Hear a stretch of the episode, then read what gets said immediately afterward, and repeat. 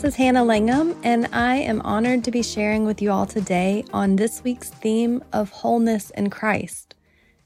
When I considered what I would speak on today, I kept coming back to this. There's a wholeness in Christ that comes from being wholly surrendered to Christ. And I wanted to share from my own personal journey how God transformed my life once I finally decided to surrender all of it to Him.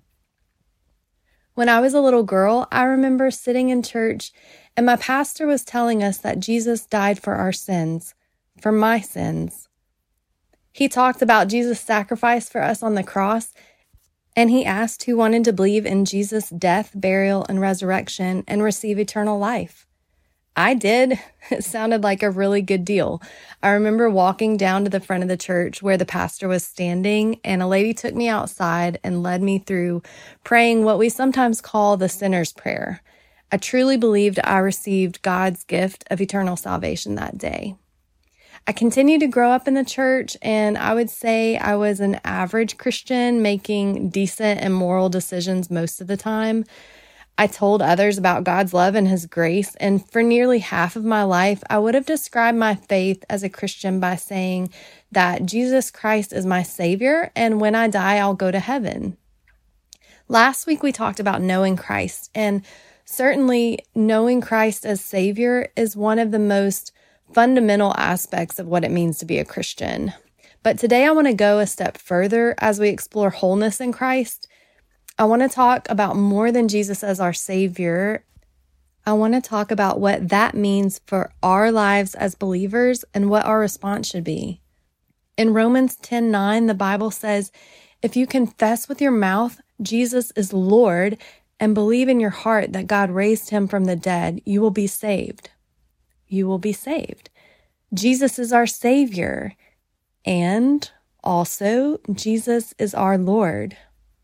When we're talking about wholeness in Christ, I want to remind us that when we wholly surrender to Jesus as Lord of our lives, we should see a radical change in how we live out our lives.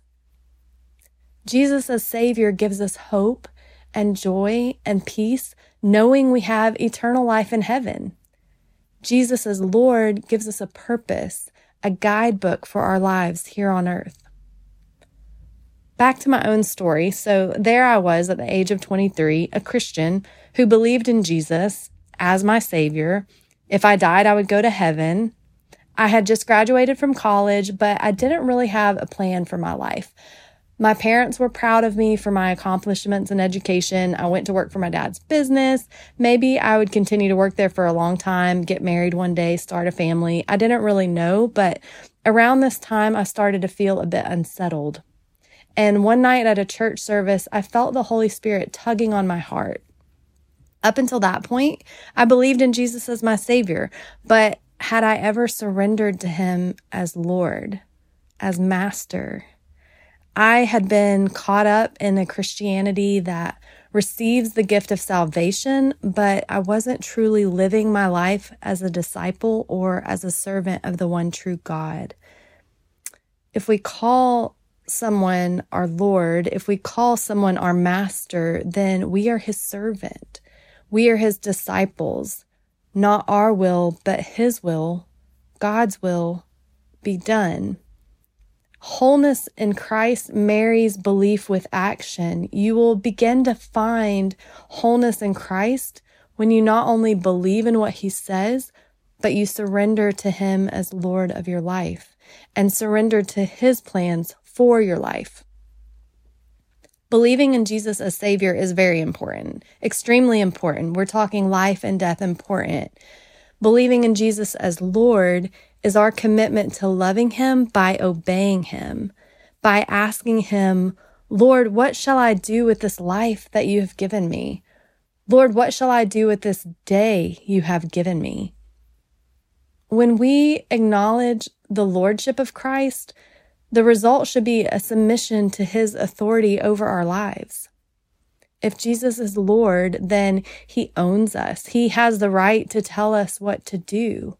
Our lives as Christians, as servants, as disciples of the Lord Jesus Christ should be led by what He wants? Am I doing something because it's what I want to do, or it's because it's what makes my parents proud, or because it looks good on my resume?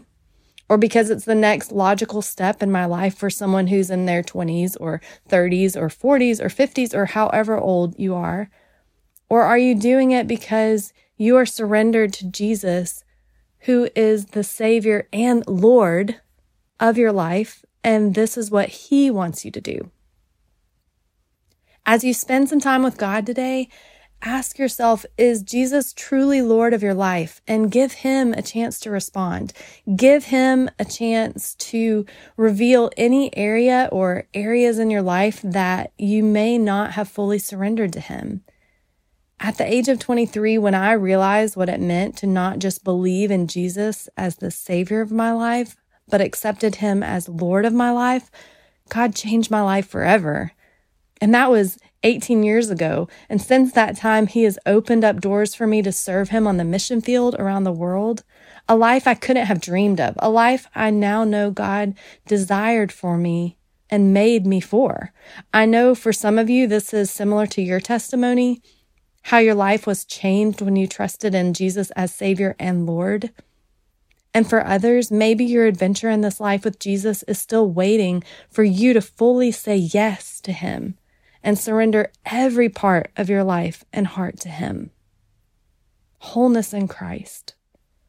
Let us be reminded today that we have a calling and a purpose for our lives to live our lives under the lordship of Christ, following our Master wherever He leads, knowing that we can trust Him every step of the way.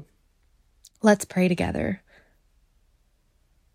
Father, today we thank you for the gift of grace that you have given by sending your Son to die on a cross for our sins. And we ask you to help each of us surrender to you daily as your disciples. Jesus, you are our Lord, our Master.